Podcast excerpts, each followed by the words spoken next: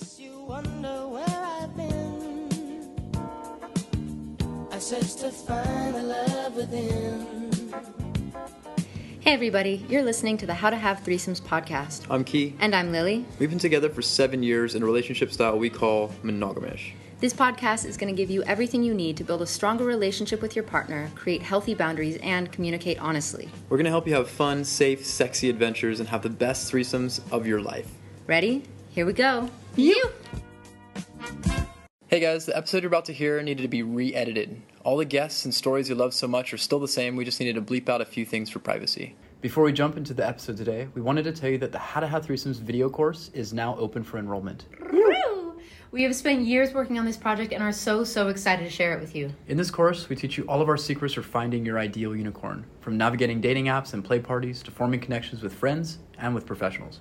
Regardless of your experience level, this video course is full of actionable tips, tricks, and worksheets, like the needs list, kinky questionnaire, and what makes a high converting Tinder bio. We show you how to express your deepest desires without destroying a relationship, plus how to maintain excitement with your partner. If you want to have the best threesomes of your life, this is the video course for you. We are now also offering coaching for people who want that individual attention. Some of the best money we ever spent was on a professional to help guide us through our challenging times. And not every therapist is trained to navigate non monogamy, so if you and your partner want some extra support in these tricky situations, we're here for you guys. Another thing that we're offering is a sexy getaway. Come and spend a week with us on a tropical island. We're going to take you on some amazing experiences like hiking waterfalls, partner acro, fire dancing, and some crazy party nights. We've also teamed up with experts to bring you workshops in Tantra, Shibari, trust building, and pickup. Plus, personalized photo shoots to show off the best version of yourself online. By the end of the retreat, you'll be more confident, have a better connection with your partner, and a deeper understanding of your desires. This retreat will be a bunch of wild and sexy times, and we're stoked to bring you guys out here. We're offering the video course and the coaching on teachable.com. If you want more details about the couples retreat, we have a form you can fill out. All the links will be available in the show notes or on the How to Have Threesomes Instagram. You guys are also welcome to reach out to us directly for coaching or anything else you might need. And now, back to the episode. Beep, boop, beep, boop, beep, boop, boop. This is How to Have Threesomes. And I'm and today we have one of the most important short episodes. I think this is mostly going to be me ranting because I'm so tired of saying this to people individually and I know you guys mean well. Oh my god. I am forced to make this the title of the episode. You are not the prize. The couples, and I love you guys, the couples listening through your ear holes to this, you guys are not some fabulous prize to be won. Unicorns are called unicorns for a reason because they are rare and they have a lot of fucking options. Generally speaking, unicorns are single ish, women ish, right? Single ladies in the world. And that is the demographic that has the most option out of anyone on the planet, right? Single women can sleep with basically whoever they want. Single guys have to work a lot harder and go through a lot of rejection, and then there's everyone in between, right? But I have um, been helping some of you guys recently uh, rewrite your Tinder bios and helping on your dating profiles and sending messages to people. And I think I might start charging for this because it actually takes a long time. But like, damn, I've done some good work, like picking better photos and rewriting your bios. Like, you guys are getting those matches. But the way I notice a lot of couples writing their bio is, you know, if you want to get with us, you have to be XYZ. You know, we don't want you if, you know, you listen to rap, if you voted for Trump, if you smoke cigarettes. Like, they write this big negative list of like every disqualifying feature about a girl and make it seem like it's some test she has to pass to get with them. Um, and I know in the past I had like a lot of criteria that I would ask girls about, but that was once we'd already matched. That was once I knew that they were interested, and then I would kind of sort from there. But right off the bat, if your bio, first off, is not that great, like if your if your pictures in your bio aren't great, and you sound like a negative asshole who assumes that these women want to come sleep with you and your wife, like that they really need that experience, I don't think it's going to go well for you. And these are good people. Like these are people whose profiles I turned around and like you guys are killing it now, and I'm really proud of you. But I think it's really important um, to keep the mindset that when you guys, as a couple, are sleeping with another girl, you are lucky to be having that experience with her. She is not necessarily lucky to be having it with you. And even if that's the case, right? Like, I think me and are great. I think our lives are great. I think that girls who stumble into this wonderful adventure of ours, I think they're having an amazing time, and they say they are. But I'm aware that it fucks with my enjoyment of the situation if I feel like if I feel like they are gaining something that I'm losing, right? If I'm like, oh, she's so lucky because we're the best she's ever gonna get. That's not a sexy mindset, right? You feel like you're handing out or like doing charity work, and maybe it can be equal, but it's a lot better if you think, damn, she is so out of my league. I'm gonna fucking impress her. Like, I cannot believe I'm so lucky I get to do this. And then you'll put in more effort and you'll put in more work, and it's gonna be a better time all around. So just writing your bio, when you're dating, when you're talking to people, really try and frame it in your own mind that the person you are dating is the prize to be won and catered to and treated nicely. You know? Okay, thoughts, go. I watched this TikTok the other day, and it said something about like girls will only choose men who are at their level or above, and guys will choose women that are at their level or below. That's some accurate shit right there. Yeah, it's just interesting thought. I know that's the case with me. Excuse me. at my level? Excuse. when I met you, you were definitely not above Yeah, my level. well, that's true. That's true. I've grown since then. when he met me, I was, I was a young, ignorant teenager, and now I'm I'm his sugar mama. Oh, you know what's really interesting? I just want to talk for a brief second here about choosing someone with potential. Because I see a lot of people who don't choose people with potential. True What the fuck are you doing? Like, Investment. if I was at my age back then, if I was 22 trying to get right now, that would not be a realistic thing for me to do.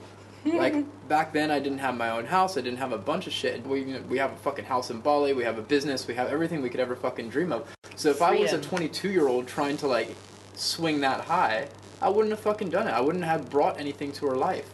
But we we went on this journey together. We did this together as a team. And the reason is because I looked at and I was like, man, there's so much potential here for us to grow into this amazing couple and do all these amazing things and make all of these dreams happen. And a lot of that was just that, like, she was open minded. She wasn't so locked down in, a routine. She wasn't like a nurse and she had to stay at her job and pay off her, her student loans and all of this. She didn't have that, like, confinement and that, like, she wasn't I had no ties yet. I had no responsibility, no job, no kids, right? I was just leaving school. And at 16, 17, I was just impressed that he had his own car and a job and money. I was like, wait, you can go to the grocery store and buy, you know, three apple pies and eat them all for dinner. I was like, oh my God, freedom. This is fantastic. So this applies to threesome girls too. Look at what they could be. If this is something that you want to do potentially for a long period of time, then look at what they could be. I, I have to say, me and right now are more looking for girls who are just like fun in the moment, good times. Ready made. Yeah. But in general, I think it's a really good idea to to look at people, find people that you could potentially grow with. Because you know, if we found a girl that like maybe, you know, was open minded and whatever else, then we could potentially bring in bring her into a relationship on a longer term basis. It could be like every year at Burning Man. It could be something that we go on holidays with her or something. But you're gonna create really beautiful relationships. Just look at their potential. Don't just look at like where they're at now. Look at where they can be, where you can bring them, where they can bring you in the future. Yeah, I think that's super important, especially because, right, this, the the hunting. I don't like that term, right? But the the search that you and your partner go out on when you are looking for a potential other partner, unicorn, fairy, leprechaun, whatever. Um, it's hard and it takes time. And I've had a couple people write to me recently who are like, you know, I've been on Tinder for three weeks, and why why doesn't my li- my wife like anyone? And I'm like, are you fucking kidding me, bro? Like, first off, are you sure your wife's even into this? And if she is, it takes a while, right? That's why these people are considered rare to find someone that you like, your partner likes, that meets all of your standards, health, safety, relationship, otherwise, respects both of you, and then is also into both of you, right? Because that's the key to a good threesome. They can't just be here because they want to fuck your husband or just here to fuck you. Like, finding that dynamic in a really healthy, respectful way takes time. Be patient. Um, and even though having similar interests, right? Like if you guys are all musicians, probably finding someone who's into music is going to help, right? If you really love cooking, finding someone who's into cooking sexy dinners with you guys is going to be easier. Um, but that's not to say that if you find a really nice girl, you can't, you know, show her all the bands you like, and then you guys could go to those concerts together. and You could grow that hobby together, right? Like basically, actually, I think 100% of the girls we've been with, we do some sort of acro or circus because that's what we, we do, right? We're very physical with our bodies. So when someone comes to our house, Even if they haven't done it before. yeah, even when they're shy and, oh no, I can't even do a cartwheel, oh no, not me, they will be upside down within a matter of minutes, laughing their head off because it's really fucking fun. And then they kind of get to see what our life is and why we do what we do. Um, and frankly, there have been girls that I was like super into, and as soon as I saw them unwilling to try or push their comfort zones, I'm like, oh no, I can't. I'm in a skirt. I, I, I won't try. And I was like, oh, you're fucking lame. Like, you're not even willing to have fun. You're not willing to look silly and put yourself out there. Like, to me, that's a total buzzkill. I'm like, okay, well, if you can't even do this little thing, I don't know if I trust you to, like, be adventurous in the rest of your life either. So, I don't know. I mean, I'm not saying that you should go and, like, scare your dates, right? Like, if you're into whatever, bungee jumping and skydiving, like, I've done that, but I wouldn't kick someone out just because they're not into all your hobbies. But looking for potential and seeing the possibility in people is a beautiful and very helpful thing. If you're actually interested in me like helping you guys write your dating bios, uh, message me. Let me know. If we get high demand, we will add that in. I think that will also be a section in the video course where we will go through, you know, the best ranking pictures and descriptions and opening messages and stuff like that. Um, but for now, I hope everyone's staying healthy, happy, sexy, safe. Yeah, another thing about the video course, we plan to have the video course by itself, but we also plan to do a section where you can have time with us and we can work on stuff like that or help you through conversations or whatever whatever you need help with. We're planning to do the video course as one possibility or the video course plus time with us to work through stuff and to help you get to your best game. Okay, love you guys. You. You.